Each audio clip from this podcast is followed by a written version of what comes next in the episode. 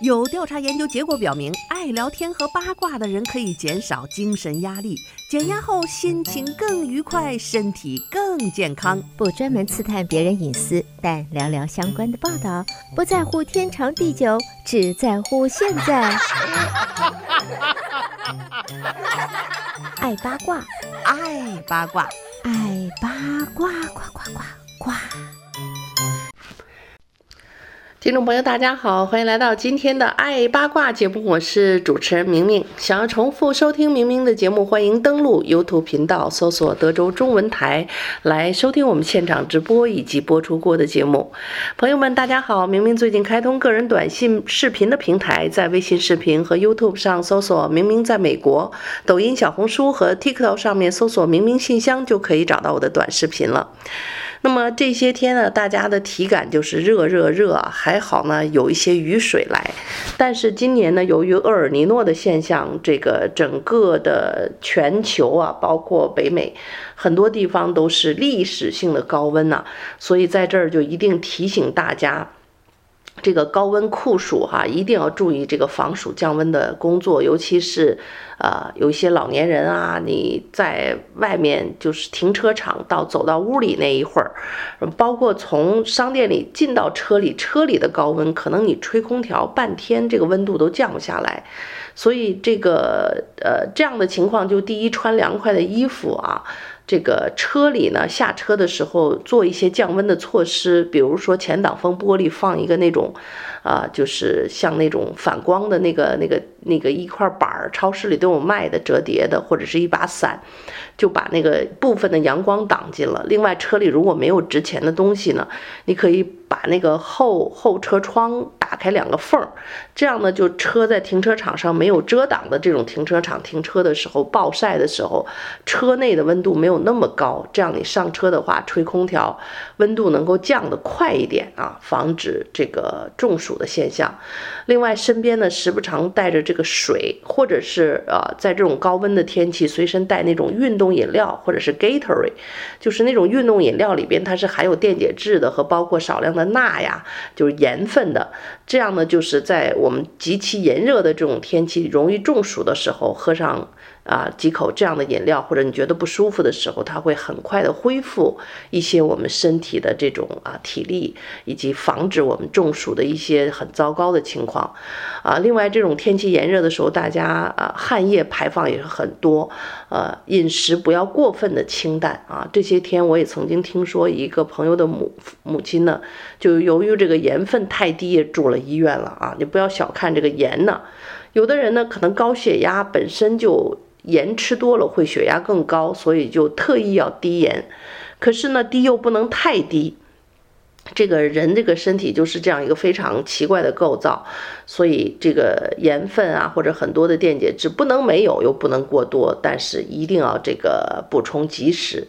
啊，在这儿就提醒大家，还一个要提醒大家的是，从昨天开始啊，这个 Amazon 的这个 Primary Day 又开始了，从七月十一号一直到七月十二号的这个半夜，呃，这个是二零二三年的 Primary Day，亚马逊的会员日呢，这是一直持续到这个七月十二号的二十四点，那么。大家有什么可以买的东西呢？哎，你最最好把家里需要的东西先拉个清单，单按照清单去买，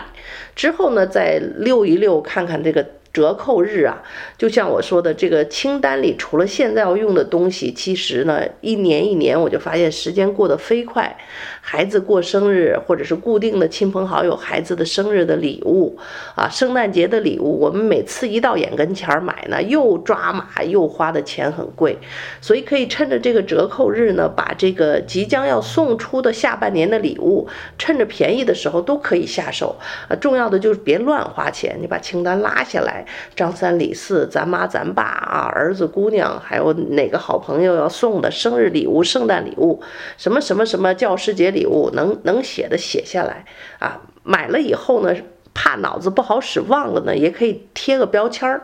就就买那种黄色的那种那个胶贴啊，不干胶，写上，哎，给给谁谁谁的生日礼物，啪往上一贴，这样呢。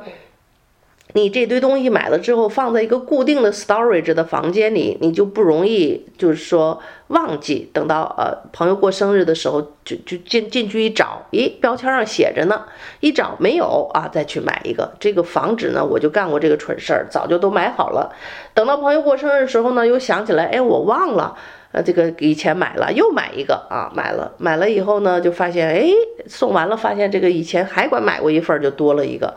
家里慢慢就会成储物柜了，这很可怕，所以呢，就就可以贴标签，这是一个懒人办法。然后呢，像这个现在看 Prime Day 啊，就是一般都是买电子产品啊，啊、呃、是比较好。但是什么东西都是你需要啊，它就是个好 deal。你不需要买一个多余浪费，那就是浪费。所以，比如说像我呢，觉得我的 iWatch 戴了几年了，很快可能快电池不行了，想买一个新的备用着，可以备着。但是呢，你要知道这个电子产品层出不穷啊。我这个手表，但凡要一年没坏，我新买的这个如果没用的话，明年可能就又出新款了。所以呢，我也不建议，就是像我这种状况就买啊。你等到它有有一些征兆，这个表可能快出问题了再买，或者是你买了准备不行，就到圣诞节送人啊。然后呢，这个防止它变成了一个你还没用过就变成一老款的了。那么现在看，呃，Primary 会员日的这种各种折折扣还是挺热闹的哈，啊，呃，首先呢是有部分会员这个除了折扣以后呢，部分会员的优惠还可以呃持续啊，然后呢这个同时用一些特殊的信用卡，还有一个折上折，比如说 Discover 的卡呀，还是 Chase 银行的卡呀，还等等。然后它这种呃，这个 Dyson 的这个无绳的吸尘器啊，它也是这个有一些折扣，这个也是很多家里人会用，我家里也会用，经常会坏的那个东西，坏了再买，然后你就觉得也挺贵的，这么一吸尘器五六六百，原价七百五，现在六百，哎，一坏。都是个麻烦。其实我发现这个无绳吸尘器有一种一百多块钱的，其实也很好用，那个坏了也不心疼。这五六百呢，它这用的年头，我觉得都不会太久，都都容易出现问题。那么苹果的 Apple 系列产品也是值得入手的，像 iPad 呀，它的二零二一款的这个十点二寸的。呃，只有这个两百五十美元，原价是三百二十九美元，这价格有点讨厌啊！咱们中国人不喜欢这叫二百五的这个啊，这这卖二百五啊，原价三百二十九，买了会不会是二百五呢？啊啊，应该不会吧？呃，所以就是有需要你就买。不需要的话呢，它也没啥用。最近我一个朋友在跟我说，他说这个旧款的 iPad 哈，如果说它有很多的问题啦，容量不够啦，啊，还是速度不行啦，可能就想淘汰买新的。但是但凡那个旧的 iPad 还画面没有坏啊，还能用的情况下，你就可以把它插在电源上，因为有的旧的 iPad 用久了以后，很多就是也是电池电力不行了啊，用一会儿这个电池充不上电了，很多人就换新的了。旧的呢丢又觉得呃还没完全坏，就扔在那儿不用。我一个朋友最近用一个好办法，他就把那个 iPad 插上电源，当做一个移动相框，就是你把那个 Google Photo 里边，你可能过去多少年的家庭的朋友的合照呢，都按照年份的顺序筛选出来一个一个 folder，就是一个文件夹里，然后用那个这个它有个叫做自动播放，这个就循环播放。啊，好的还可以有一些软件还可以配上一些音乐，不配音乐呢，就是静态的照片一张一张的过啊，然后就把 iPad 摆在那儿当做一个相框啊，没事儿呢看一看，有一些照片真的是很久你都没打开看，也没机会看，但是放在这个相框里呢，经常可以欣赏一下，回味一下，哎，我觉得这个倒是一个不错的主意。另外呢，像什么这些笔记本电脑啊，现在的价格相对降下来了，跟疫情的时候比起来呢，啊，现在买东西的价格还是相对比较合理的，啊，所以今年的这个 Amazon Primary Day 啊，今天啊是最后一天，大家还没有下手的呢，赶紧下手了。好的，听众朋友，您正在收听到的是德州中文台的《爱八卦》节目，我是主持人明明，稍事休息片刻，欢迎继续收听今天的《爱八卦》节目。好，听众朋友，欢迎继续收听德州中文台的《爱八卦》节目，我是主持人明明。上半段跟大家聊了聊这个 Amazon Prime Day 这个 on sale，今天呢也是 Prime Day 的最后一天啊，还没有下手的朋友可以抓紧，赶紧在今天去网上看看有什么好的 deal。呃，那么说到这个 deal 啊，很多朋友大概都有这样的感觉，就是你你有没有做过美国的一些航空公司？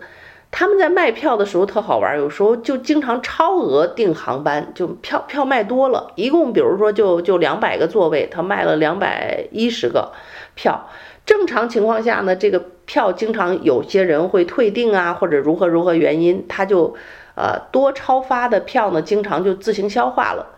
可是也经常会出现呢，偶尔就是这这两百一十个乘客谁都不看，走全来了。那你就缺六个座位或者缺十个座位，完了这下怎么办呢？啊，你不能说卖了人家票，今天不让走，只能够这个啊花大价钱去去让某一些人主动选择不上飞机，把座位留出来。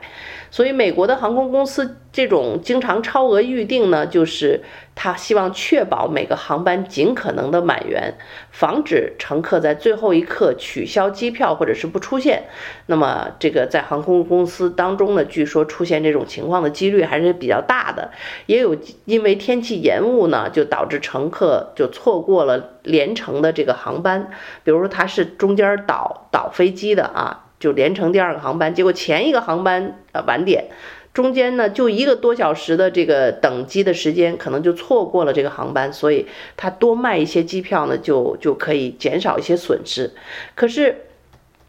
经常引发的问题就是，这今天风和日丽啊，今天呢这个飞行员叔叔们都出出勤很准时啊，这个大家。谁都没有这个耽误航班，哎，所有的人呢都按时就班的全来了，所以这两百张两个座两百个座位多超发的这个两百零几个这个座位就是大问题了。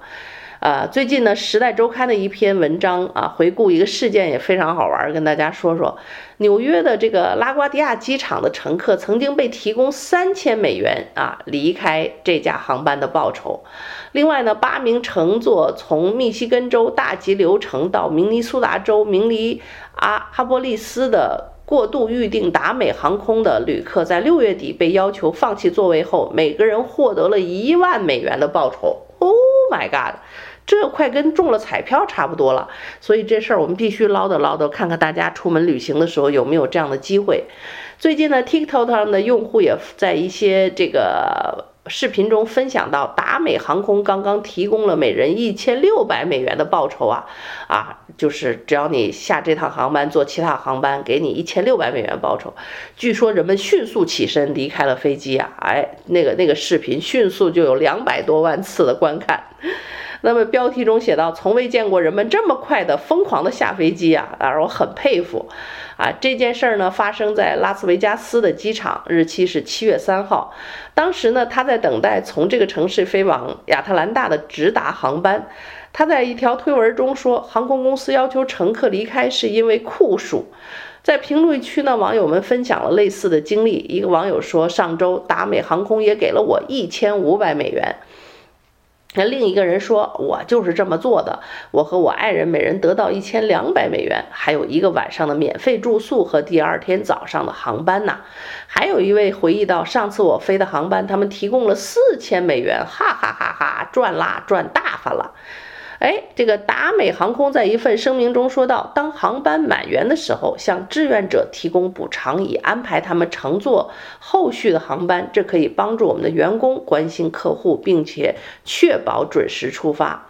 呃，根据这位 TikTok 博主的分享说，报酬是以现金形式提供的，很多人跑过去领取，结果用完了，还有人被拒绝了，还有人告诉媒体说：“啊。”这个他们需要有三十五到四十人下机，哎呦，怎么会这么多人啊？他当然我不确定最终数字是多少，可能是三十七人。尽管航空公司理论上只需要为取消你的航班支付你最多四倍的机票价格，最高不超过一千五百五十美元，有这样的一个规定。但他们通常可以提供更多啊。另外呢，他们的报价是可以进行谈判的。所以朋友们，下次赶上你的航班被超额预订啊，这个叫价的时候，哎，不要这个狮子开口太小了啊，要狠狠地开个大口。还有人建议说呀。当有这种机会出现的时候啊，然后你又没有什么着急的事儿啊，你可以坐晚一个航班的飞机啊，赚点小钱。咱这一天又赚不了这么多钱，这绝对是一个非常划算的 deal 呀！啊，工作耽误一天都不要紧，工作一天才赚多少钱？这一下几千美金就拿到了。啊，有人建议说要快速的搞过去，告诉空姐你对这事情有兴趣，让他们跟你取得联系，然后就可以讨价还价，还不要迅速感兴趣，要不要马上答应啊？啊，永远不要接受航空公司的初始价格。如果你的旅行时间灵活，想要多拿一些回报的话，去前台要求与最后一位人得到这个同样的报酬，这总是最好的报价。你还可以要求额外的福利，比如说提供酒店的房间啊，然后你还可以要求下一次坐这个坐他们航班有选择座位的权利啊，还可以选呃要求进入航空公司的贵宾休息室啊等等，因为这些贵宾休息室里有好多吃的喝的呀，啊，有时候这个。你很多人还要花钱买进去休息室呢，你借着这个机会呢，这个狮子张张口啊，说要呢也就要来了，这样呢为下一次旅行就赚得了这个很不错的这样的一个一个啊这个补偿，所以这是非常好的。那么现在除了旅行以外呢，大家就发现除了这个飞机，现在很多人选择自驾行自驾游，哎。这个车呢，你就会发现住在大城市的人，这拥堵是真是要了老命啊！一堵呢，这个明明可能就是两三个小时的路程，就变成了这个多出一个小时啦，或者是更多的时间，尤其前方有车祸的时候。所以有时候在那堵车狂堵的时候，心急火燎啊！我经常也是脑海就是各种抓马的这个幻想都出来了，我就在想这时候。这这车要能飞起来该多好啊！这立马逃离大堵塞呀！哎，现在呢，这个看到一条新闻，这个飞行汽车销售价三十万美元，四百四十人已经下单了。哎呦，这个根据 CBS 的报道，几十年来呀，大家一直梦想着飞行汽车，啊，在地上说跑就跑，想起飞呢，一堵车立马就呜就腾空而起。呃，但是现实世界几乎没进展。现在呢，这事儿就变成了，马上变成现实了。一家公司呢，离实现这个这个愿望就差最后一步了。它的飞行汽车已经得到了政府的试飞批准呐。总部位于加州的航空公司 ALEF 最近宣布，它获得了美国联邦航空管理局 FAA 颁发的特殊适航的认证，允许它在有限的地点飞行这种汽车。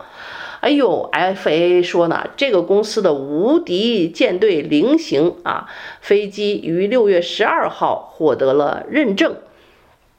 这几个机构说呢，这个证书允许飞机用于有限的用途，包括展览、研究和开发。这不是美国联邦航空局首次为其颁发特殊适航飞行证书的飞机啊。ALEF 的创始人于这个2015年开始研究这个项目，也是在这一年，以飞行汽车为特色的经典科幻电影《回到未来二》热映。那么 ALEF 叫 ALEF 公司去年年底公布了原型车，它的第一款车被称为 Model A，这跟泰特斯拉的名字越来越像啊。它是一款可以合法在街道上正常行驶，并且可以停在标准停车位上的一个正常汽车，看上去也挺像那个特斯拉的那种感觉，就就就弧线型啊，两个大灯啊，哎，但是一眼看上去呢，还还是个汽车，就不是说特别古怪的那种那种外形。这个公司说呢，它这个汽车就是可以做到就是垂直飞。垂直起飞，并且在空中向任何方向飞行。这款车的飞行里程为一百一十英里啊，行驶里程为两百英里。那么，ALEF 首席执行官呢，这个 Jim 在一份声明中说：“获得美国联邦航空局的认证，使我们能够为人们提供更加环保和快捷的这种通勤方式。”每周啊节省个人和公司的一些时间。哎，这个梦想看来真的要实现了，而且可以原地起飞，这个很厉害。我估计他用的是类似于像直升飞机的那种、那种、那种东西，不然的话呢，这个其他的像那种，呃，螺旋桨的呀，什么那种，呃，不，不是直升飞机的那种、那种。呃，矮的那个螺旋桨，那一定是要有跑道助跑，然后它用着这个风速才能起飞的。一个能够直上直下起飞的，一一定是用这种直升飞机的这种螺旋桨式的，应该是这样啊。那么这款全电动的飞行汽车的售价为三十万美元，这价格还真不贵。而而且呢，这个价格更高的轻动力车型续航里程更长。啊，这个公司说他们可以容纳这个汽车一到两个人。这款车的外形呢，非常的圆滑啊，类似于跑车，拥有隐藏的螺旋桨和一个平衡的这个呃平衡架的这个驾驶室，以及稳定的驾驶员和乘客。啊，他们公司的网站上你可以看到一些新闻。这个公司的目标是创造有史以来最快、最方便的从起起点到终点的交通工具。说他们的产品是现代交通拥堵问题的解决方案，所以根据他们公司今年的一个呃报表，这款售价三十万美元的汽车目前已经收到了四百四十份的预订，将于二零二五年底开始生产和交付。所以，LF 公司还在研发一款四人座的飞行汽车，这个公司承诺将于二零三五年发布这个有四个人座的汽车了。哇，这个只要好好的活着，健康的保好保护好我们的身体，有生之年我们能够见到的新鲜事儿还真不少啊！更希望呢，能够看到有生之年我们人类可以在火星或者是其他外太空的星球上建造出我们人类的一个避难所，这样呢，当我们的地球遭遇困境的时候啊，能够保证人类有一个真正的诺亚方舟。带领着人们去能够延续我们这个人类的啊、呃、这个文明和生命的延续，呃这个这个汽车，但是你就想想，这个汽车造出来是一大难题，但是这个汽车真正要开始在路上跑着跑着原地就飞起来，这事儿想想也挺恐怖的。这这个以后这车祸不光在路上了啊，这个天上也变成赛道了。一不小心呢，这个天上这俩俩飞行汽车撞了，这一撞呢，在地上撞也就撞了，还在地上，这天上撞完了再掉地上，掉在地上再砸着别的房屋啊，别的车，哎呦，想想这头也挺大的。所以你想想，这个社会的进步容易吗？它飞行器是进步了，法律法规、交通法规呀，人们这个学习的事儿还是太多了。然后现有的建筑物的高度啊，天空的步道需要什么样的 GPS 啊？规定什么样的路线是你可以飞的啊？对于违法的不听话的这个飞行器要怎么处理？我想想这个很兴奋啊，然后也让人想想头很大。其实呢，是比起这个飞行汽车啊，我看到现在已经有那种水陆两用的那个船车，也是我非常。喜欢的一个一个产品，那个东西呢，它就是呃，在陆地上可以跑啊，就是在在可能很多部队已经在用这这款产品了，啊，就就像一个一个一个公共汽车一样，就就跑，野战的车，跑着跑着呢，前前方下水了，那个那个轱辘就直接开到水里就开进去了，开着开着呢，这个一开到这个水到一定的高度，这。这这车就变成一船了，就浮在水面上了。浮起来之后呢，这个呃，这个驾驶员就把这个啊车船的这个船的那个发动机打开，咚一起航。我是在澳大利亚是哪个国家是做过那个东西的？哎，非常好玩。他就用水上的这个这个飞这个动力再去推行这个船继续行走。它就是把陆地上汽车的那一套东西啊，进了水之后就关掉了，所以挺好玩的。哎，如果说汽车将来上得了天，下得了水，地面上还能跑，哎呀，这不就叫做真正的人类实现了我们的文明和自由了吗？想想都很让很让人激动。目前呢，这个能下水、水陆两用的这个车船是有了，现在看呢，能飞起来的车也要有了啊。但是呢，这三个能又能飞上天，又能陆地跑，又能下水的产品现在还没有。但我相信，如果这两个产品出现了，那么这个又能上天，又能入水，又能陆地跑的汽车，我相信也会在不久的将来就会出现了啊！这人类真是太聪明了啊！在这个科技的进步上，追求永无止境，然后人们的生活也真的是会有更大的让人意想不到的惊天的变化呀！好吧，我们都健健康康的锻炼身体，好好的活着啊！有生之年，我们应该能够看到更多人类的更多的精彩。